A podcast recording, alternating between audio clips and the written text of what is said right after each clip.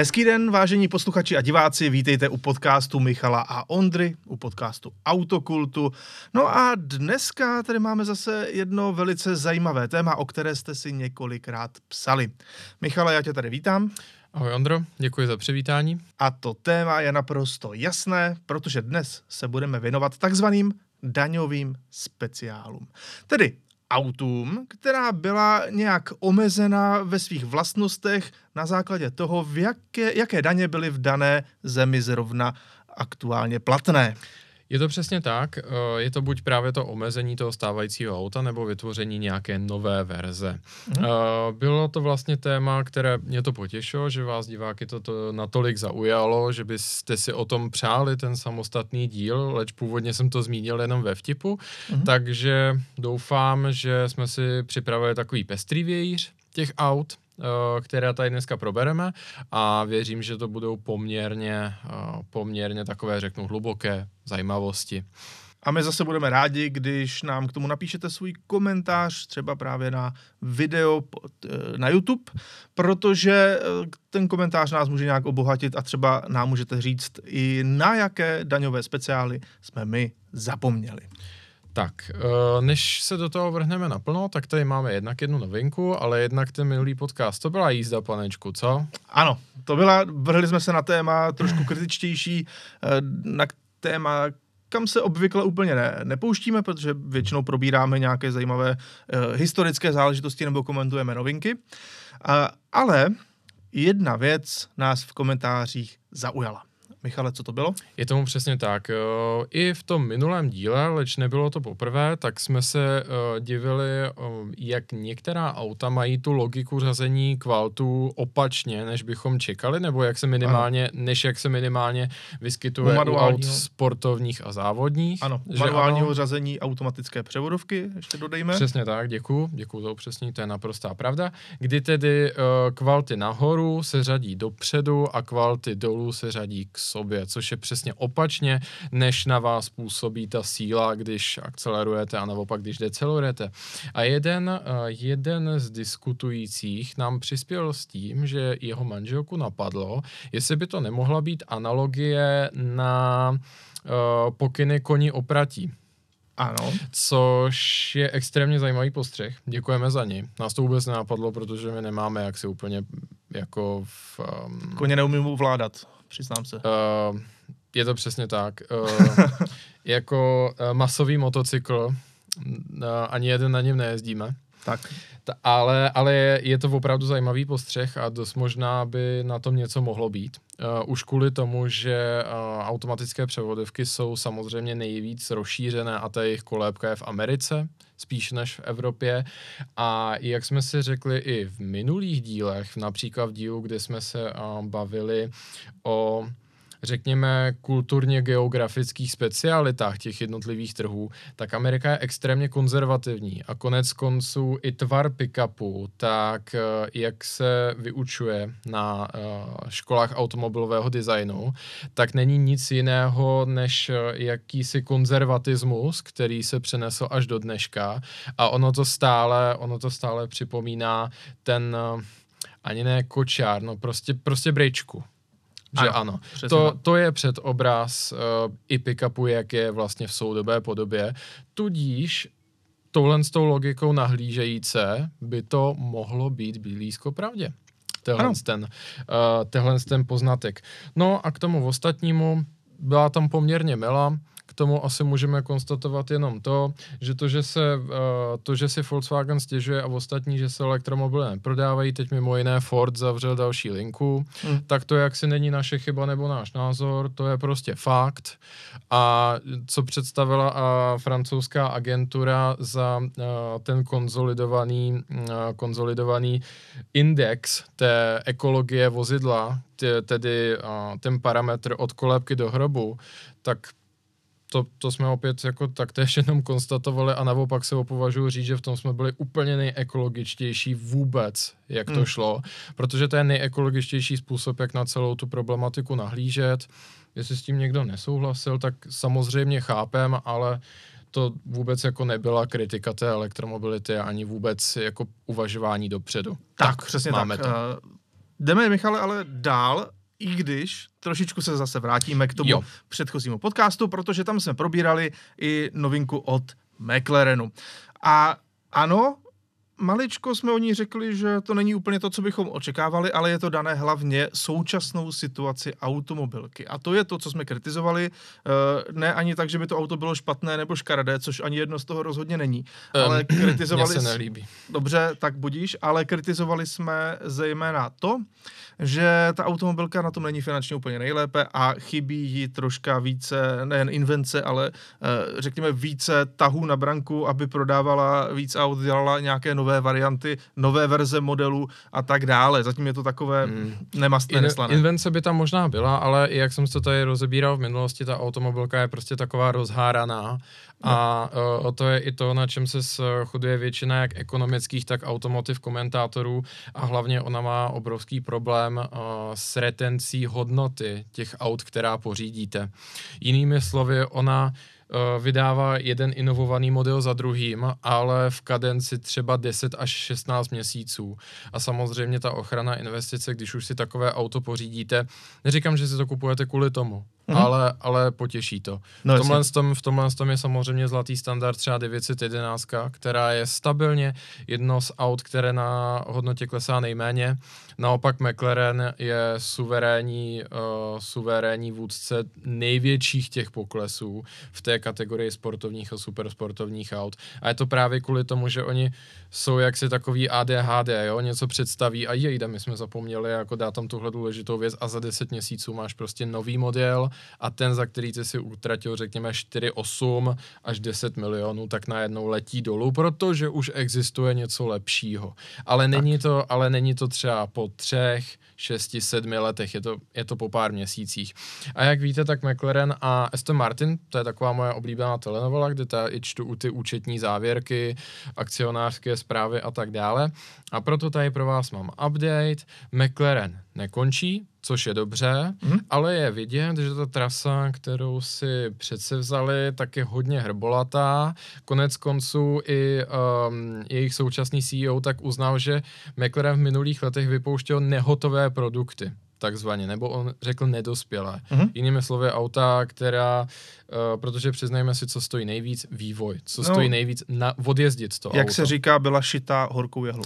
Přesně tak, Ondro, perfektní. To je přesně ono. No, ale to se propisuje až do dneška. Během minulého roka tak se propálili, vlastně za jenom posledních 9 měsíců. Ano. Roku 2023 tak se propálilo 267 miliony liber, což je opravdu hrozné.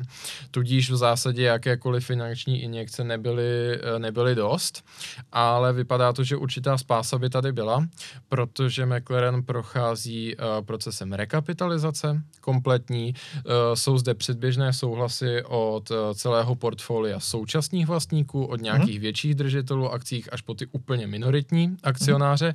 A vypadá to, že bahrajnská skupina, a teďka si to Mumtalakat.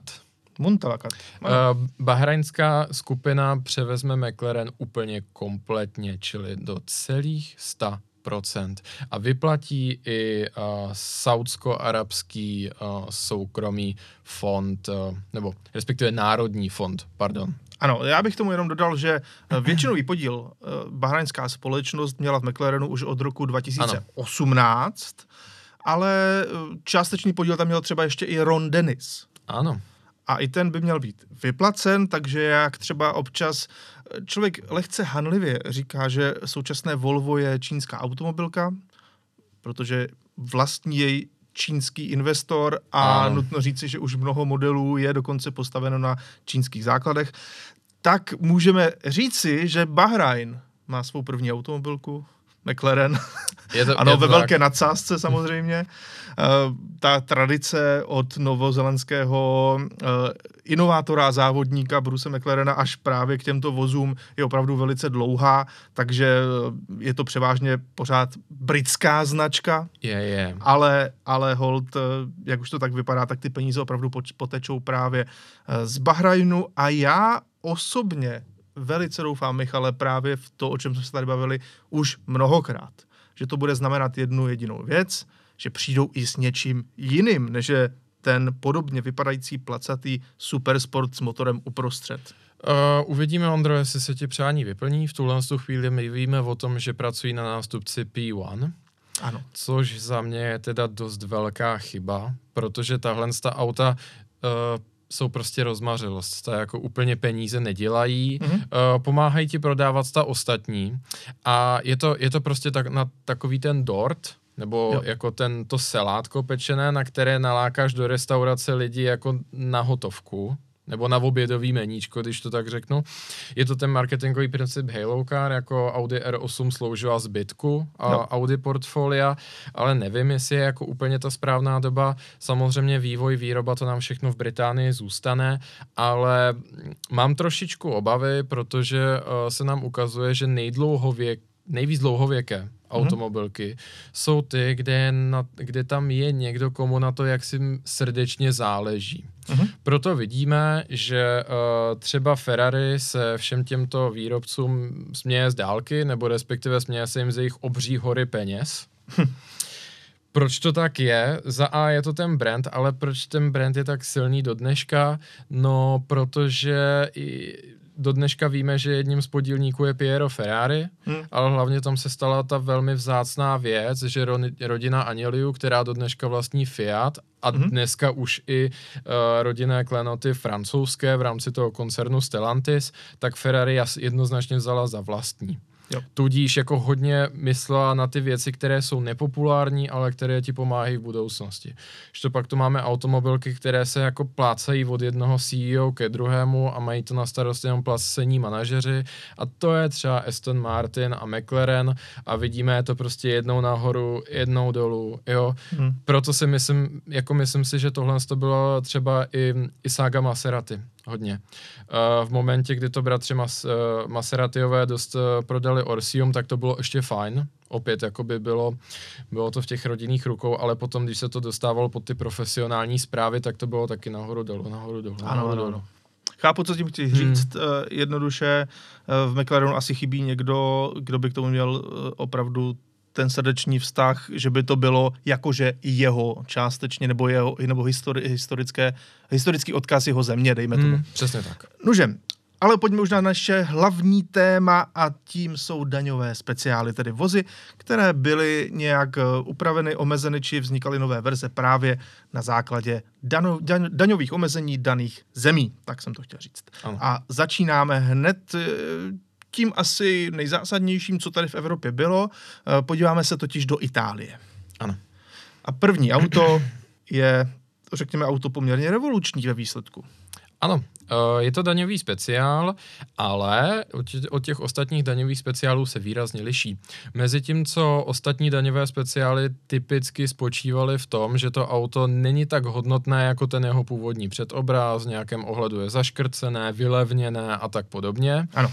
A nebo je teda úplně jiné, ale typicky nějakým způsobem levnější, jednodušší, slabší. Tak Ferrari 208 GTB Turbo ano, je bylo něco levnější, ale hlavně slabší než 308 GTB, ale technicky je určitě zajímavější a pro Ferrari předznamenalo velmi zajímavou éru. Bylo představeno v roce 1982 v Turíně a proč bylo představeno, to je ten důvod, to si teďka řekneme. V Itálii platilo velmi jednoduché pravidlo. Na veškerá vozidla se uplatňovala 18% DPH, krom vozidel s motorem objemnějším, než jsou 2 litry. Na ty platilo 38%. Samozřejmě, že těch 20% z té celkové ceny je drastických a proto se nedalo úplně říct, že ani na tom domácím trhu by ti lidé, kteří si to chtěli dopřát, řekli jako kašlu na to, beru to. A těch 20% bylo zkrátka opravdu hodně.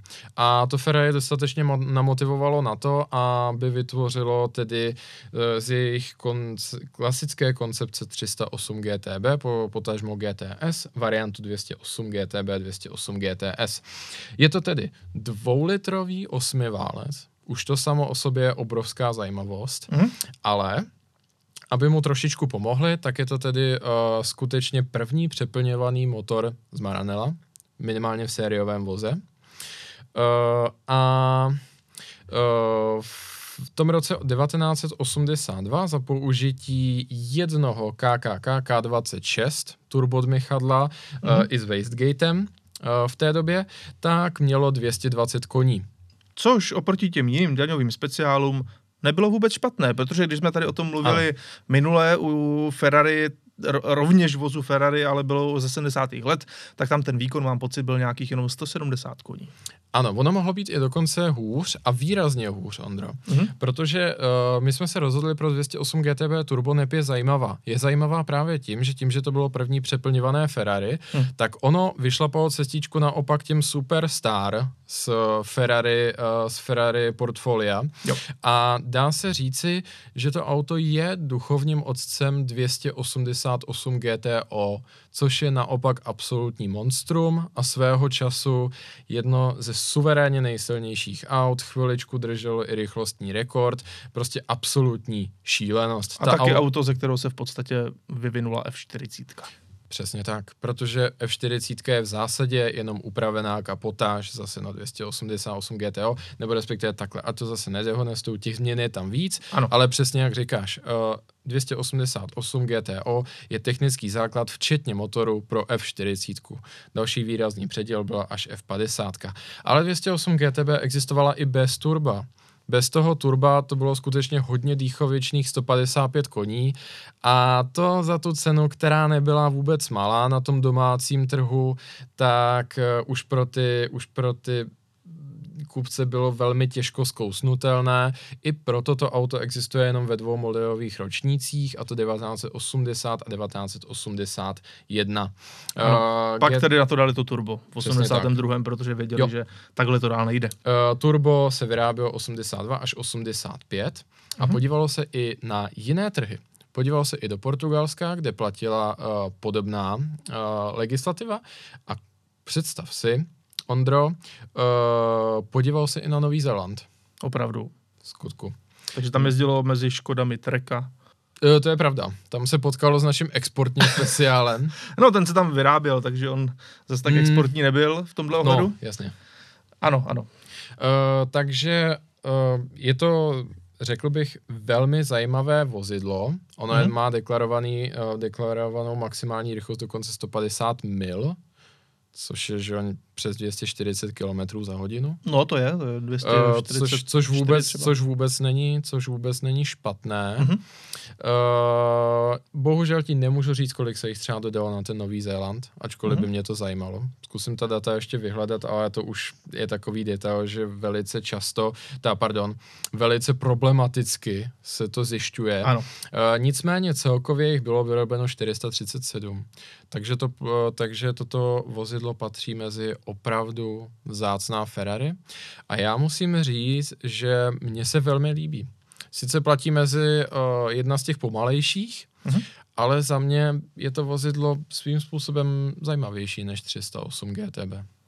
Ano, já s tebou souhlasím, protože ten začátek přeplňování u Ferrari vždycky bude, řekněme, jistý milestone, jak se to řekne v češtině. Milník. Ano, přesně tak. Jinak teda, abychom si to ještě maličko položili do kontextu, je to 10 let, v zásadě 10 let potom, co bylo uvedeno první Porsche 911 Turbo. Takže je tady vidět určitý konzervatismus, stejně tak jako Ferrari otálelo s nasazením aut s motorem uprostřed, tak ta turbodmychadla nejdřív taky nebyla úplně jejich šálek, a neřeknu čaje, spíš šálek espressa. Tak, ale Michale, nenechme v tom Ferrari samotné, ano. Protože i ostatní exkluzivní italské automobilky se potýkaly se stejným problémem, a to byla právě velmi vysoká daň, ano. 38%. Takže, Michale, další tady máme Maserati Merak. Ano, Maserati Merak, auto postavené na úplně stejné logice jako Ferrari 208 Turbo, jen teda s tím rozdílem, že je to V6, není to V8 a 2litrová V6 to už není za mě asi tak zajímavé jako to není jako tak výjimečné, samozřejmě. A samozřejmě i to auto bylo výrazně slabší než ta dvoulitrová než to dvoulitrové Ferrari. A konec konců řekněme si také, nebo respektive takhle, chci to uvést. Proč se ta automobilka tím vůbec zaobírala? To si možná řekne spousta z diváků, protože si představí, že ta auta se vyvážela po celém světě. A proč tam Ferrari nevyráběl jenom ten osmiválec a jak si na tu Itálii se nevykašlo? Proč tam jenom neřekla jako, tak si připlaťte, jo, když to chcete kupovat. Dlužno dodat, že to je jenom a pouze dnešní optika. My si musíme uvědomit, že čísla, která Ferrari dělalo na začátku 80. let, byla výrazně menší. A ještě pořád to bylo takové to, že na tom jako nikdo nezbohat. Bylo to právě takový ten rodinný italský klanot na půl Aněliů, nebo z většiny Aněliů a z nějaké části, a jenom z nějaké části rodiny Ferrari, eventuálně dalších těch investorů. A konkrétně v Itálii je to nádherně zpracované v knížce původního nebo 90-kového majitele Bugatti a Lotusu. Tak představ si obzvlášť v severní Itálii, kde byli ty bohatší průmyslníci, v jižní Itálii tam se na to vůbec jako nikdo ani nepomýšlel, na takováhle auta. Tak Ferrari ani Maserati nebyla příliš oblíbená, si představ. A tam se prodaly sotva jednotky kusů, kdežto Porsche tam sklízelo poměrně významné úspěchy. Je to zajímavé, ale i když jsme zvyklí, že Italové jsou hrdí na svůj národ a jsou to takoví národovci, tak ta severní Itálie a ti bohatší lidé zde, tak k tomu nebyli úplně důvěřiví. A jak Ferrari, tak Maserati se jim snažilo jako trošičku podsunout tu ideu, že by měli kupovat i to domácí. A hlavně, jak říkám, ten svět byl výrazně menší. Export do Asie byl v zásadě nula. Čína, která dneska pojme stovky a tisíce Ferrari, Maserati ročně, v zásadě neexistovala jako trh. Ano. Že ano. Ti se teprve seznamovali jako s celým konceptem automobilismu. Japonsko už bylo poměrně sebevědomé v ten moment, těch peněz tam proudilo dost, ale opět nebylo to ani zdaleka tak vyvinuté jako dneska.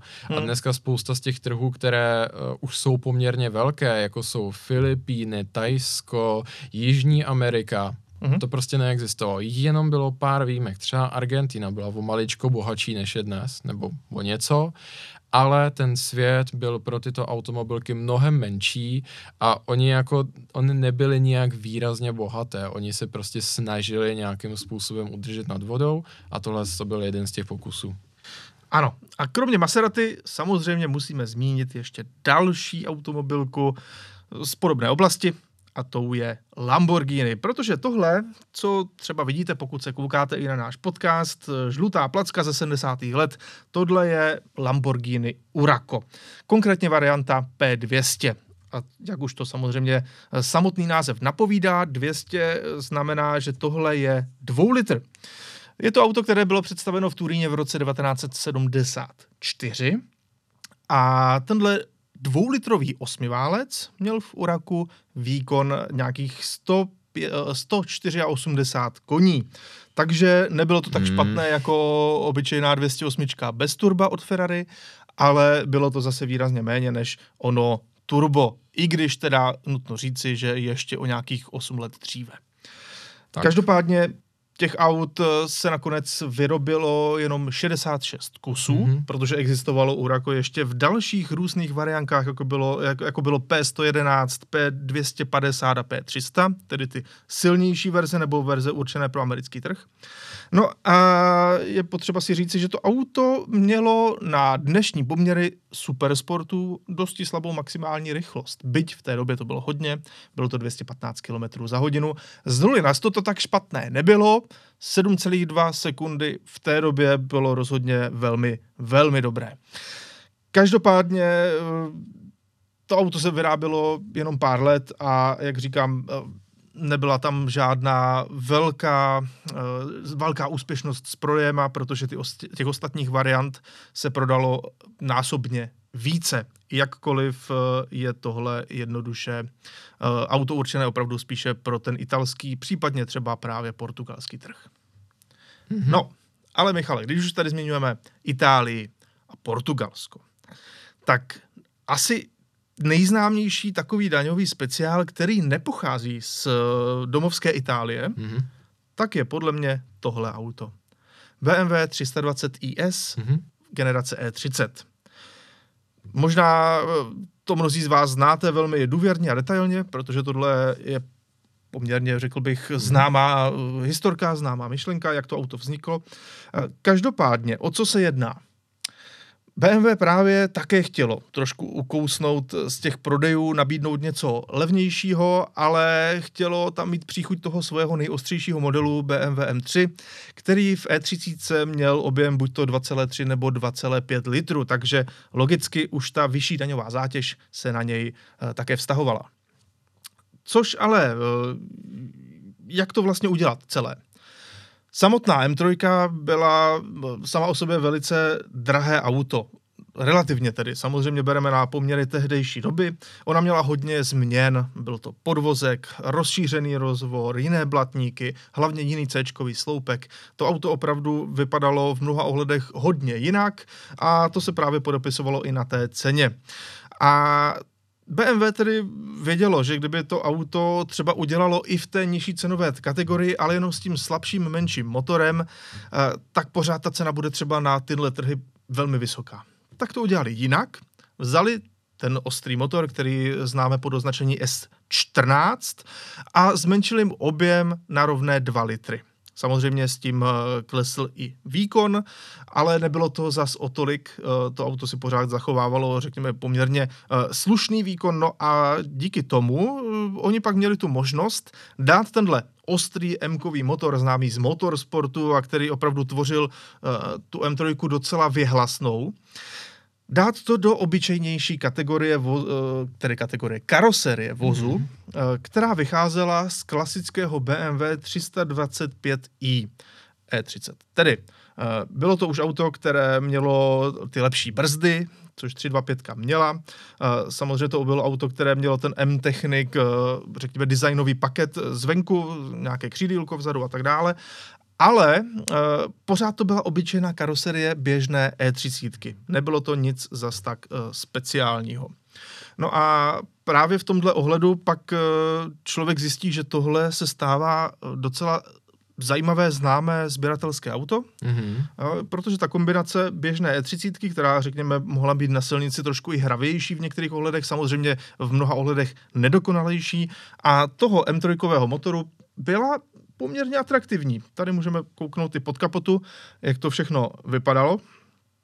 No a stalo se, že vlastně BMW s tím mělo relativně slušný úspěch. Dodneška člověk ta auta poměrně běžně objeví, není to nic zas tak extra vzácného, tedy alespoň samozřejmě poměrově k těm třeba italským daňovým speciálům. Těch aut se jednoduše vyrobilo více, jsou více vidět a určitě jich mnoho brázdí dnes už nejen silnice Itálie a Portugalska, ale v podstatě se to rozprostřelo do celého toho automobilového světa, dokonce nejen do Evropy. Viděl jsem auto, které jezdí třeba i v Kanadě. Takže takový byl příběh 325 IS. Mimochodem E30 zrovna je takový model, který měl plno různých zajímavých variant. Třeba v Jižní Americe, tak v Jižní Africe. V Jihoafrické republice existovala varianta 333i, která měla ten objemnější šestiválec a byla homologačním speciálem pro tamnější automobilové závody, kde mimochodem soutěžila třeba s Fordem Sierra s osmiválcem. A ten také existoval právě ve své silniční variantě. Velmi zajímavé. Musím říct, že Jižní Afrika to byla taky velmi zvláštní mikrosvět, minimálně v té druhé polovině 20. století. Dneska si myslím, že už moc ne. Jihoafrická republika je jeden z těch států, který spíš jde dolů. Bohužel, ano. Za tu poslední dobu. A děkuju, to jsem třeba vůbec netušil. Možná, víš, co bychom mohli, Ondro, vzpomenout? Ano, povídej. Že vlastně tohle je IS, že ano, Bavorák, ale on se nám v 21. století vyskytoval Bavorák SI. A je to tak, máš 320 naprosto pravdu. SI. Mimochodem ještě, abych to jenom doplnil, tak 320 IS, E30, tak měl výkon 141 kW, což je nějakých 191 koní, no což nebylo vůbec špatné, protože M3 sama o sobě v některých variantách právě na tom byla výkonově podobně, anebo měla nejčastěji 200 koní, takže on ten rozdíl nebyl zas tak velký. Ale vím, kam míříš, ty míříš k generaci E90, kde existovala jedna velmi zajímavá verze, právě 320 SI. To auto mělo opět 4válcový 2 litr a ten odkazoval tentokrát na závody evropského šampionátu cestovních vozů. A VTC se vlastně, což on to byl světový. Ne evropského, světového. A jezdilo se to majoritně v Evropě, takže tak, máš pravdu. Ale myslel jsem VTCC, tedy světový šampionát. No, jasně. E90 měla už trošku problém, protože to auto, řekněme, nebylo zas tak lehké, jako třeba samozřejmě E30 a výkon 170 koní, z toho krásně točivého, ale přece jenom ne zas tak silného čtyřválce, tak byl spíš pro takové ty fajnšmekry, kteří chtějí lepší ovladatelnost, řekněme tomu. Protože šestiválec samozřejmě ve verzi 330i byl určitě výrazně rychlejší. Já jsem to tady jenom chtěl připomenout, protože leskohoby tahle nomenklatura, kterou tady probíráme, mohla vést té myšlence a třeba jestli to také není daňový speciál, není. Ne.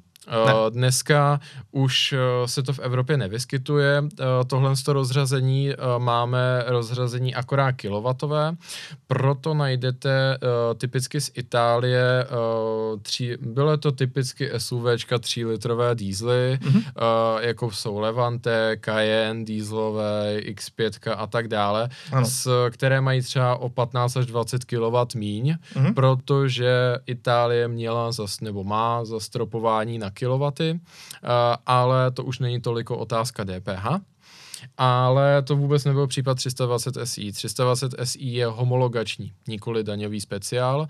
A mně to tak přišlo zajímavé připomenout. To auto, ten motor, velmi, velmi zajímavý, ale strašně problémový. Ano, bohužel to auto si nedrží hodnotu jenom vůbec. Převážně kvůli tomu, že i když to byla poměrně zajímavá verze, ostrá, tak zaprvé nebyla zas tak moc rychlá, ale budiš, ale hlavně měla docela zásadní problémy se spolehlivostí. Já si pamatuju právě, že spousta členů odborné veřejnosti, novinářů, tak to auto strašně chválilo, že ten motor měl zajímavý projev, ale jako už i jednotky exemplářů je problém dochovat, protože já koho znám, kdo se k tomu autu přiblížil, tak to motor jako strašlivě bouchlo v ruce. Jo, bohužel je to tak. Každopádně jdeme dále a tentokrát jdeme do Japonska na věc, kterou jsme tady už mnohokrát probírali, ale myslím si, že do dnešního dílu se to vyloženě hodí. A to jsou daňové speciály právě v Japonsku, kde nejznámější jsou Kei Cars, tedy malinká auta, která mají velké daňové zvýhodnění právě díky tomu, že jsou malá, poměrně slabá, nezabírají moc místa a jsou samozřejmě tím vším i poměrně ekologická. Je to přesně tak a daňové speciály, to byste nás oprávněně mohli skritizovat, kdyby tady Kejkáry nebyly, neboli Keiichi Dosha v originále, protože z těch daňových speciálů, to, co tady ostatního vyjmenováváme, to byly poměrně okrajové věci, ale Keiichi Dosha jsou naprosto samostatnou skupinou, kterou má každá japonská automobilka a těch aut do dnešního dne existují 100 000 až miliony. Je to suverénně největší podskupina, které se dá říkat daňový speciál a svým způsobem v rámci toho automotivu až takový mikrosvět. Tak, proč to vzniklo? Přesuneme se do poválečného Japonska. I díky tomu, že je to jediná země, na kterou jaksi kompetitivně spadla jaderná bomba, tak se tam nežilo úplně lehce.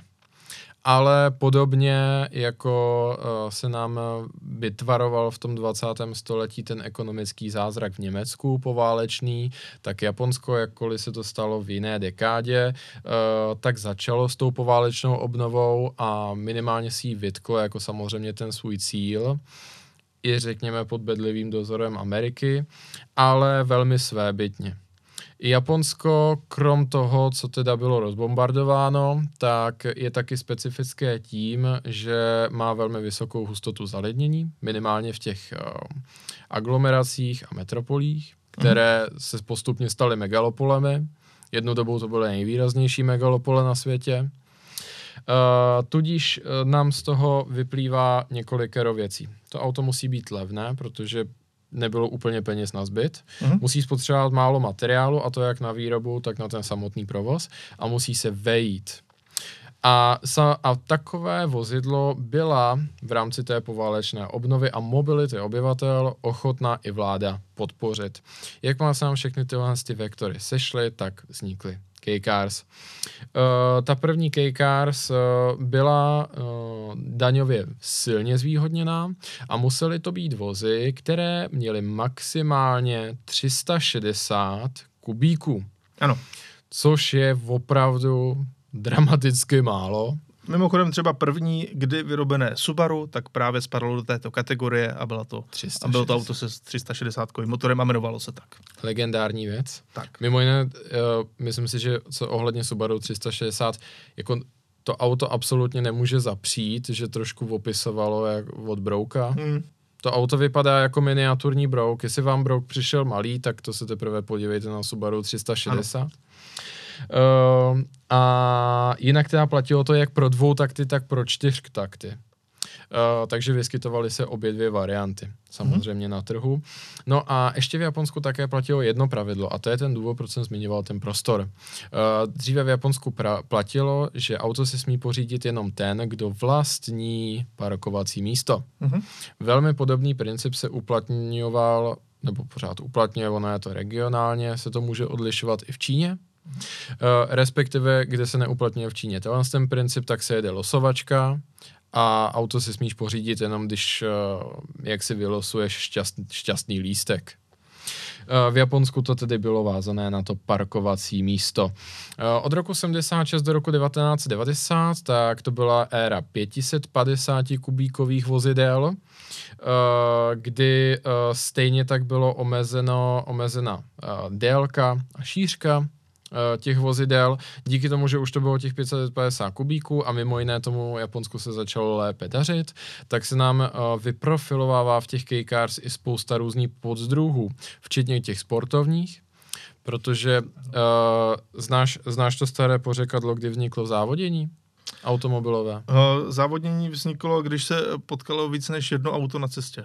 Přesně tak. Ne, v podstatě jenom když si potřeboval někam dojet a první člověk vůbec řídil. Jakmile bylo vyrobeno druhé auto, vzniklo automobilové závodění. To je v podstatě pravda, ano. Přesně tak, protože jako v lidské povaze prostě kompetitivnost je a já si myslím, že je to jedině dobře, protože to nás motivuje k tomu celkovému rozvoji. Kdyby ne, tak tenhle podcast neexistuje, všichni jsme někde v lese a vyhrabáváme kořínky. A i díky tomu se objevují různé sportovní deriváty Kei Cars a je docela roztomilé, jaké různé prvky se na to tak dostávaly. Ku příkladu, jedna sportovní varianta Kei Carsu se vyznačovala tím Honda N360 z roku 68, že oproti té standardní tak měla kotoučové brzdy. No vidíš? Třeba. To se hodí, ale... Samozřejmě. To je dobrý.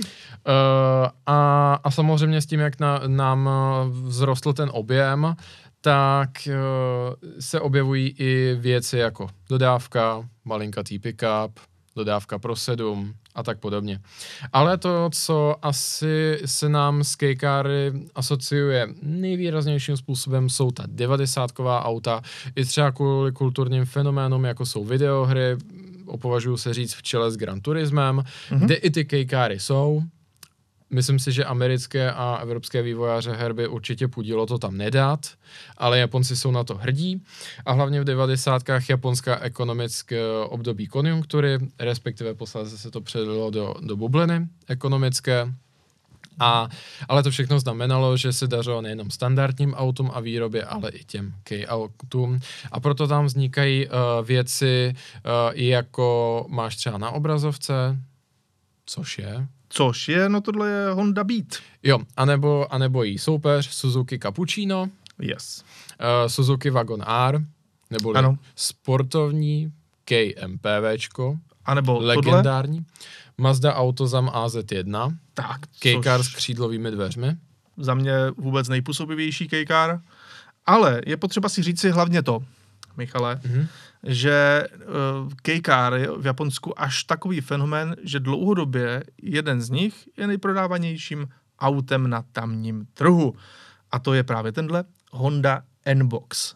A když říkám nejprodávanější, tak vězte, že to je třeba 250 000 kusů ročně. Proto si myslím, že by tehle díl nestál za nic, kdyby jsme Kei Cary neprobrali. Ne, musíme. Máme ještě jednu zajímavost, Ondro. Povídej. Znáš Kei Cary, co nejsou japonské?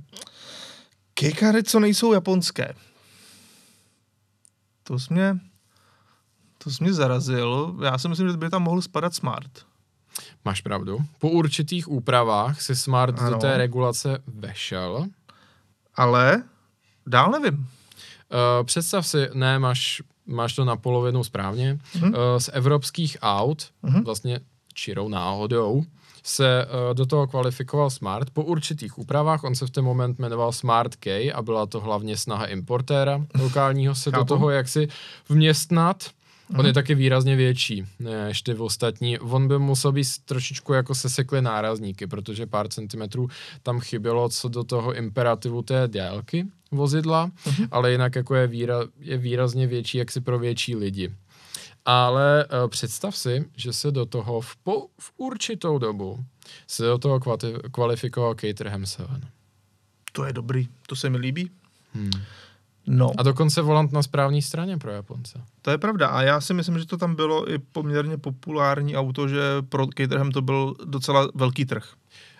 Když řekneme, že něco znamená pro Caterham velký trh, tak to znamená, že se tam toho prodalo víc než 4 kusy. Třeba. Dejme to jako do kontextu. Ano. A samozřejmě jako na ty Japonce v 70. a 80. letech, tak to bylo asi jako výlet do vesmíru, jako ekonomicky. I takový Caterham. Ale ano, máš pravdu. I díky tomu a oblibě v motorsportu, tak se Japonsko etablovalo jako zajímavý trh pro Caterham. A vlastně jenom můžeme říct, že v těch 90. letech se nám také objevuje přeplňování, protože to nebylo zakázáno. Je dovoleno přeplňovat ty 660ky. V Kei Carech se nám vyskytují 3válce i 4válce a právě třeba tyhle ty sportovnější Kei Cary tak typicky mají 4válec a ještě turbo a to je příklad toho autozamu. Ono je tam zastropování na 60 kW a 140 km za hodinu je gentlemanská dohoda mezi výrobci. Není to 64 koní? Mám takový jako v hlavě. 81. Je to možné, nevím, teďka přesně. Promiň, omlouvám se. Řekl jsem blbost, máš naprostou pravdu. Dívám se na špatný číslo, je to 64 koní. 63, 64 koní, podle toho, jestli je to HPP, S-dat a tak dále. Nicméně, jak jsme tady říkali, tu zajímavost u toho autozamu, řeknu ji znova. S autozamem šel majiteli takový vtipný letáček, který tam samozřejmě oficiálně nebyl, ten tam jenom dealer jakoby podstrčil, že když vyšroubuješ to a to, což jinými slovy byla zarážka v sání, tak ten motor má víc, než je ten limit. To se mi líbilo a mimochodem to znamená, že jste mohli mít v Japonsku ty Kei Cary ve všech různých příchutích a to včetně, řekněme, rallyových čtyřkolek, tedy turbo, pohon všech kol, manuál, i takovéhle věci tam existovaly, byť samozřejmě nevypadaly jako tyhle ty sportáky, ale byly to ty klasické huzoučké krabičky. A poslední věta ke Kei Carům, já jsem si to chystal trošku jako oslý můstek, ty evropské Kei Cary, potom jsem od toho maličko odskočil. Představ si, že na půdě Evropské unie se v tuhle chvíli diskutuje o tom, jestli by Kei Cary náhodou nebyla cesta do budoucnosti pro Evropu. V momentě, kdy celá Evropa tápe, jak s těmi elektromobily, jak s tím naložíme, vůbec celkově tou mobilitou a tím spíše městskou, tak dokonce tady padly návrhy a údajně je to v nějaké fázi vyšší rozpracovanosti, jako studie potenciální budoucí právní úpravy, jestli by se náhodou to nedalo adaptovat na evropské poměry, aby to nějakým způsobem podpořilo vozidla, jako je třeba Citroën Ami, a další plasťáky elektrické, takže uvidíme. Zrovna to mi nedává úplně smysl, já si myslím, že by se měly podpořovat vozy pro tu Evropu i malinko víc praktické. Hlavně v těch, co nezařveš, no, na první tak, dobro. Přesně tak, takže tím mám na mysli třeba, já nevím, Fabie už je relativně velké auto, ale to je. Třeba cokoliv menšího. Rozumím, třeba e-up.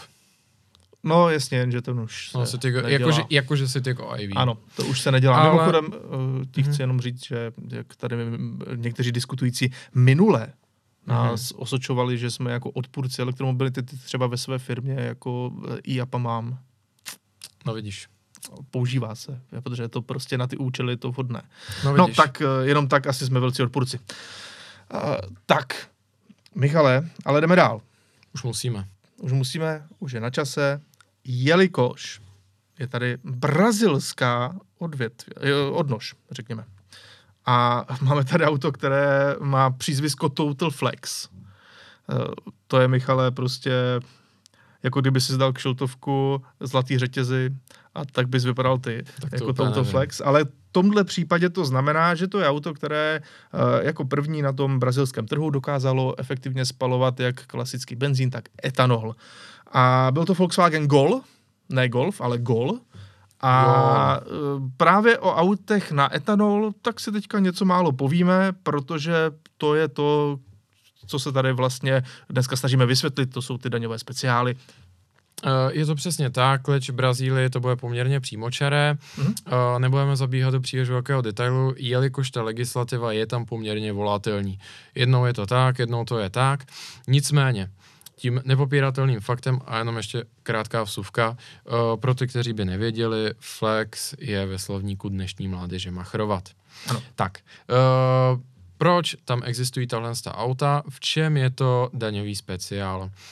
Brazílie a i další americké státy, ale majoritně Brazílie, tak je samozřejmě obří trh s velkým množstvím obyvatel, který se vyznačuje jednou zvláštností. Díky těm velmi speciálním místním poměrům, zejména těm meteorologickým a pedologickým, tak tam velmi snadno roste cukrová třtina, což je jeden z hlavních exportních artiklů. Celkově Brazílie je jedna, já se považuji říct, snad i jednička jako tropického zemědělství. A všechny tyhle poměrně rychle rostoucí plodiny, ze kterých je spousta odpadů, tak nám logicky ten trh táhnou k jedné věci. Ano, jezdí se tam na etanol. A etanol je i vzhledem k tomu, že Brazílie už dlouhodobě nějakým způsobem to hraje na to, že je ekologičtější alternativou těch standardních fosilních paliv, tak má typicky nějaké daňové zvýhodnění oproti ostatním druhům paliv. Mimochodem už před mnoha lety bylo v Brazílii 33 000 čerpacích stanic na etanol.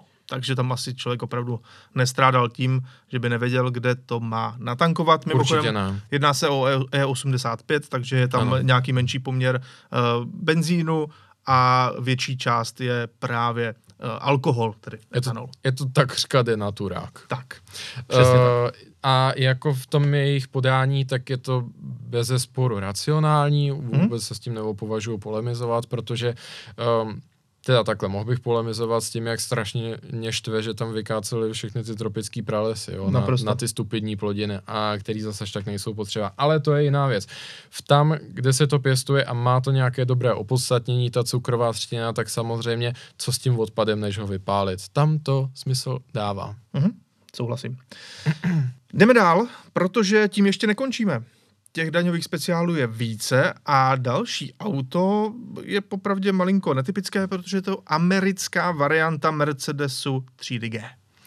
Je to přesně tak a to bude opět poměrně rychlá vsuvka, jelikož, Ondro, G-čko je extrémně oblíbené v Kalifornii i v dalších státech, kde existuje, řeknu, poměrně silná skupina velmi bohatých obyvatel, nebo řekněme vysokopříjmových.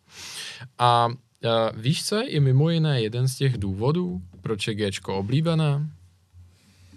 No, já bych viděl mnoho důvodů, ale nevím, kam teďka přesně míříš. Tak. Je to třeba Total Flex. Mít G-čko. No. Je to z toho důvodu, že Gčko můžeš mít jako takzvaně kompletní tax write-off, neboli kompletní daňový odpis. Proč zrovna Gčko? Protože se kvalifikuje jako pracovní vůz. Jo. Tahle otázka není napříč celými Spojenými státy harmonizovaná úplně, totálně, ale obecně za to Gčko i v těch přísnějších státech se typicky kvalifikuje jako pracovní vůz, tudíž spadá do té stejné kategorie, jako je F-150, Dodge Ram a všechny tyhle ty špinavé vehikly normálně na stavbu. Mimochodem taková nějaká naložená 150 je taky rozhodně vyloženě pracovní auto. Ano. Byť se to tak dá používat, proč ne, ale vevnitř to rozhodně působí víc jako luxusní auto, i když je to ten pick-up. Je to přesně tak. Takže je to i z toho důvodu, že tady, jak se dozvídáme, aktuálně vám přečtu část toho článku IRS 179, což je ten článek, který říká o tom, co může být ten tax write-off, kde předešlu ta americká legislativa se jaksi vyznačuje trošičku větší pružností.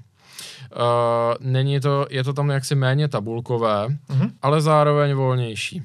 Oni celkově tohle mají za mě nastavené dobře, protože jako můžou si tam lecos vyargumentovat, ale samozřejmě držíme se nějakých těch uvozovkách guidelineů, nebo dá se říct konstantního rozhodování, a to Gčko je oblíbené mezi celebritami a bohatými a tak dále, protože oni málo kdy kdokoliv polemizuje, ale jedno z těch vodítek, které je tam explicitně vyjmenované, je, že vozidlo, které může být jako kompletní odpis, musí být přes 6000 liber váhy.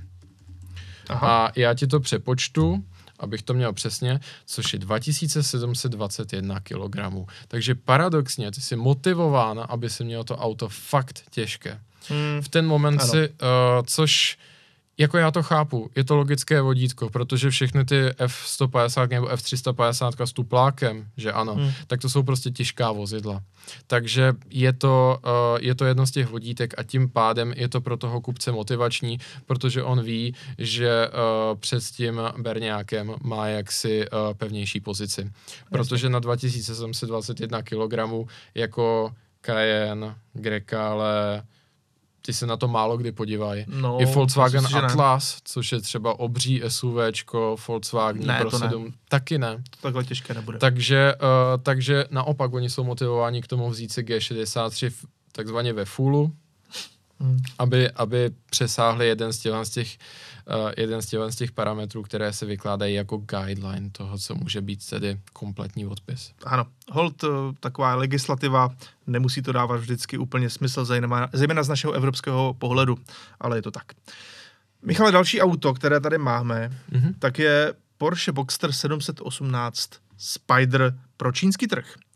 Což je potřeba zdůraznit. Protože my tady známe Porsche 718 Spider jakožto auto, které má ten atmosférický 4-litrový šestiválec, manuální převodovku a je to zážitková, řekněme, jedna z těch nejdražších variant Boxsteru. Ale pro Čínu je to maličko jinak. Čína je samozřejmě pro Porsche obrovský trh, jak jsem říkal v minulém podcastu. Jenom lipská fabrika vyexportuje 37% své kompletní produkce do Číny.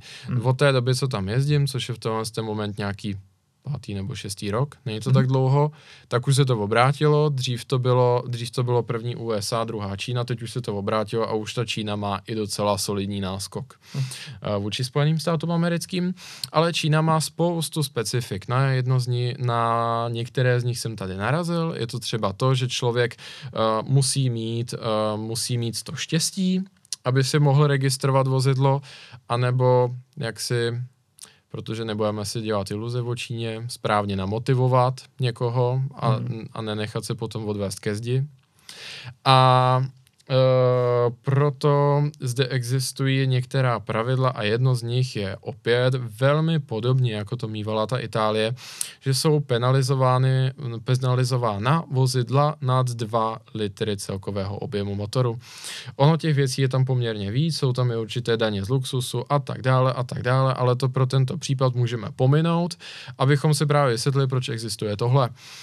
Jelikož samozřejmě Čína chce tu prestiž a něco zajímavého a Porsche jim určitě chce dát tu příležitost utratit u nich ještě víc peněz, ale Porsche je jedním z mistrů katalogu, jak tomu tak rád říkám, protože ta jejich stratifikace toho modelového portfolia v těch penězích je v zásadě dokonalá, aby oni vykryli takřka jakýkoliv požadavek a hlavně tě táhli pořád nahoru a nahoru a nahoru. Jo. Ale přece jenom ten daňový skok k tomu 4 litru by byl příliš velký, zdali vůbec proveditelný, takže pro Čínu skutečně existuje Porsche 718 Spider. Opovažuji se říci, že se Spiderem tam moc společného nemá, protože ten podvozek je tam výrazně ochuzen, není tam zdaleka tolik těch fines, jako má ten náš krásný 4-litrový Spider a je tam prostě ten plochý 4válcový 2 litr. Takže základní motor. Jo, takže to, co nám vlastně zbylo z toho auta, je ten dekl. Ano, to, co se skrývá za hlavami cestujících, ano. Protože to je asi to jediné, co opravdu odkazuje na Spider a ta, řekněme, je trošku náročnější střecha. Je to přesně tak. To auto je odlehčené, ano, to je pravda. Má trošku vylepšený podvozek, ale do toho našeho Spideru to má hodně daleko a já bych to spíš považoval za designovou limitovanou edici. Mimochodem, u nás v Evropě Volkswagen Touareg začíná s 3-litrovým turbodýzlem a jeho další motor je 3-litrový benzínový šestiválec nebo hybrid se stejným motorem. Ale v Číně existuje právě i 2-litrová verze, takže i to napovídá, že opravdu zdanění těch 2 litrů je v Číně mírnější, respektive aut pod 2 litry. Ono těch aut pod 2 litry, která nám z našeho pohledu absolutně nedávají smysl, čili velká prémiová evropská SUVčka s různými 2litrovými motory, typicky podivnou zpytvořená, je jich opravdu dlouhý seznam. A nebudeme to tady předčítat. Tohle to si myslím, že je takový jako nejzábavnější reprezentativní příklad, jelikož to jde asi do extrému skoro nejvíc. Souhlasím. Jdeme dál a jdeme na věc, která je nám docela hodně blízká, řekněme, protože pokud jste podnikali před 20 lety, možná dneska už spíš 25, a chtěli jste si ještě koupit... v roce 2008 to bylo. Jo, ano, dobře, tak není to tolik. Je pravda, že tam se možná měnila barva značek. Tak, když jste chtěli mít auto na firmu, tak jste museli prokázat, že to auto je užitkové. A to se prokazovalo tak, že mělo takovouto klec, která oddělovala zadní sedadla, respektive prostor pro posádku s tím prostorem pro zavazadla. Jak jsem říkal, já si pamatuju ještě, když ta auta měla tu žlutou užitkovou značku, která samozřejmě později zmizela, i protože už nastoupil nový formát SPZ-ek, následně i s tím proužkem pro Evropskou unii. Každopádně to byla taková, řekněme, česká verze, česká varianta, jak jste vy všichni museli prokázat, že vaše auto, které si chcete napsat na firmu, je opravdu užitkové a že vám v té firmě bude nějak sloužit. Je to přesně tak, to jsme tady zařadili jako takovou zábavnou nostalgii. Určitě jste se s tím někdy setkali, nebo jste třeba to auto viděli, protože mnoho, obzvláště SUVček, přežívá do dneška v téhle té podobě a mají tam skutečně namontovanou tuhle tu přepokážku, která nedělá nic jiného, než že nějakým, řeknu, alibistickým způsobem dotvrzuje, že je oddělen prostor pro cestující a pro náklad, tudíž se to auto může homologovat a kvalifikovat jako nákladní vozidlo do 3,5 tuny. Přestože po koupi už v té době to většina lidí z toho auta vymontovala. Je to přesně tak, měla to typicky Mercedesy ML, Q7, co tam máme dalšího, Gčka to měla určitě taky, ale těch se tolik neprodávalo v té době. Prostě veškerá ta SUVčka, XC90, ježištěch, já jsem viděl. Všechno tohle ta auta, která vás napadnou. Myslím si, že to bylo super business zejména pro firmu Metalex, která byla, opovažuji se říct, jednoznačnou jedničkou v dodávání téhle z té věci, pokud mi paměť dobře slouží. Já jsem byl teda tehdy dítě, když tohle to frčelo, ale bylo to tak, firmu Metalex si, a k tomu se třeba blízké budoucnosti vrátíme, tak si můžeme spojovat s různými přestavbami favoritů, ale tohle to byl jejich super business v letech nultých. Minimálně jednu věc od Metalexu uvidíme už v příští díle. Každopádně, Michale, tahle doba ale úplně 100% neskončila. A to ze dvou důvodů. Prvním důvodem je, že v některých zemích to stále takhle funguje. Příkladem budiš severské země, zejména tedy, já jsem to osobně viděl v Norsku, kde platí v podstatě stejná záležitost. Ty musíš prostor pro cestující oddělit od prostoru pro zavazadla, ale má to svoje specifika. Taková auta třeba v Norsku mají zelenou poznávací značku, která vám říká, že to je užitkový vůz. A takhle klidně potkáte G-čkový Mercedes, o které jsme se tady dneska už několikrát bavili, právě s touhle zelenou značkou, a vy si řeknete, dobře, tak tohle má být užitkáč. Ten rozdíl proti tomu, co byla N1 u nás v Česku, je v tom, že tahle auta jsou pouze dvoumístná. Tedy ta zavazadla, respektive ta přepážka, už je přímo za předními sedadly. Sám jsem to naživo viděl, říkal jsem si, že to snad není ani možné, ale opravdu, myslím si, že dokonce podobně to mají třeba v Nizozemí, jestli se nepletu, tam ta luxusní SUV s podobnýma přepážkama taky existují. Tak to existovala. Ještě neviděl. Tak bohužel to existuje, takže je to velmi podivná směsice toho, že máš nákladní vůz, nemáš žádné zadní sedačky, nic podobného, a hned zatím máš přepážku. A něco podobného nakonec se i v té České republice znovu objevuje. Můžeme si to tady ukázat na příkladu Suzuki Jimny, kde přesně takhle to vypadá u těch luxusních SUVček. Pokud se tedy díváte na YouTube, tak to uvidíte, že ta přepážka je hned za předními sedadly, ale v tomto případě už nejde o daňové zvýhodnění, jde o to, aby to auto tady vůbec mohlo být prodáváno, zejména teda v případě onoho Jimny, jelikož tahle auta jsou takzvané auta, ne daňové speciály, ale řekněme emisní speciály. Jde o to, že užitkové vozy mají jiné limity emisních norem než ty klasické osobní, což ono to svým způsobem dává i nějakou logiku, jelikož jsou to auta, která musí nějak sloužit, musí pracovat, musí být do jisté míry odolnější a tak dále. Takže logicky velká dodávka, která musí odvést hrozně moc nákladu, tak má malinko jiné emisní normy než běžné osobní auto typu Škody Octavia, protože jednoduše vy potřebujete ten motor o něco odolnější právě na tu velkou zátěž. A často ta auta, řekněme, mívají podobné motory. Když se vezmeš Craftera a Oktávku, je tam 2.0 TDI 110 kW. Jako velký rozdíl mezi těma motorama není. A právě to, co udělá ten rozdíl, že by to mohlo i vydržet víc s tím, že taháš 3,5 tuny na kouli a ještě máš plnou dodávku, tak je právě ta skutečnost, že ty emisní normy ti povolí někde malinko ubrat, ale zase třeba zvýšit odolnost toho motoru, teoreticky. Ne, je to samozřejmě tak, a představme si, do kategorie N tak spadají třeba N3, a to jsou nákladní vozidla nad 12 tun. A tak. Zkusme si představit takovou nákladní Scanii, která vozí lámaný kámen. No. Že by každý 40 tisíc kilometrů řešila DPF. Nebo respektive oni by to ani nebyly kilometry, ono by to byly motohodiny, protože to auto drnčí 10 hodin denně. Ono to samozřejmě často filtr má, ale úplně jiný. Ano. Ale je potřeba si tedy říci na rovinu, že dneska se čím dál víc objevují právě tyto varianty. Nemusí to být jenom dvoumístné Jimny, jako je v tomto případě, které se nejdřív prodávalo jako čtyřmístné, a pak to vlastně už kvůli těm emisním limitům a flotilovým emisím, které dneska platí, dál nešlo. Ale existují podobné verze N1 třeba u aut, jako jsou Citroën Berlingo, kde už je to pětimístné, ale tam taky ta přepážka, a tam je to zase dané nějakýma dalšíma jinýma nuancema v těch normách, kdy ano, to auto třeba dokáže být se zajímavějším motorem, nebo ho můžete prodávat levněji.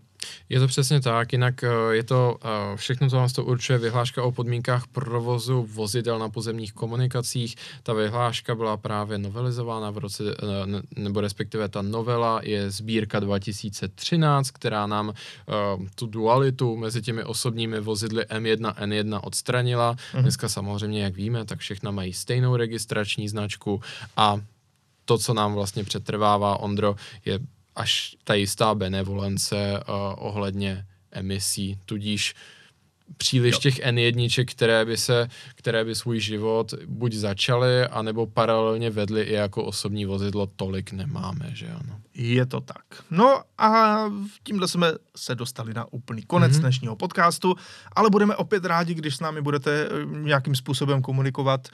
Rádi si vyslechneme právě i to, co vy považujete za váš daňový speciál. Vím, že minule, když jsme se o tom bavili, tak nám tam někdo do komentářů napsal ještě nějaké auto, které jsme tady neprobírali a já už jsem na něj zapomněl, takže budu rád, když se třeba připomenete a my se k tomu můžeme zase třeba někdy příště vrátit. Ale to je dneska všechno, takže díky za poslech, díky za sledování, díky za vaši přízeň a zase za týden na viděnou a naslyšenou.